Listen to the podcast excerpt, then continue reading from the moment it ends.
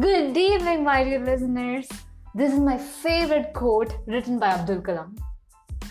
I found the answer in my room for the success.